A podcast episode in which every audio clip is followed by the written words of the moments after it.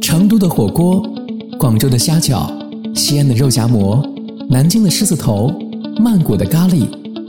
美食家蔡澜说：“没有最钟情的菜，只有最钟情的人。跟上最钟情的人，不管去哪里吃，都是美味。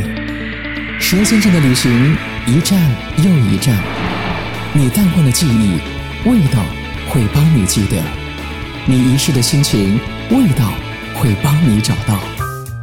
旅程的纷扰滋味和风景，一起漫进心底。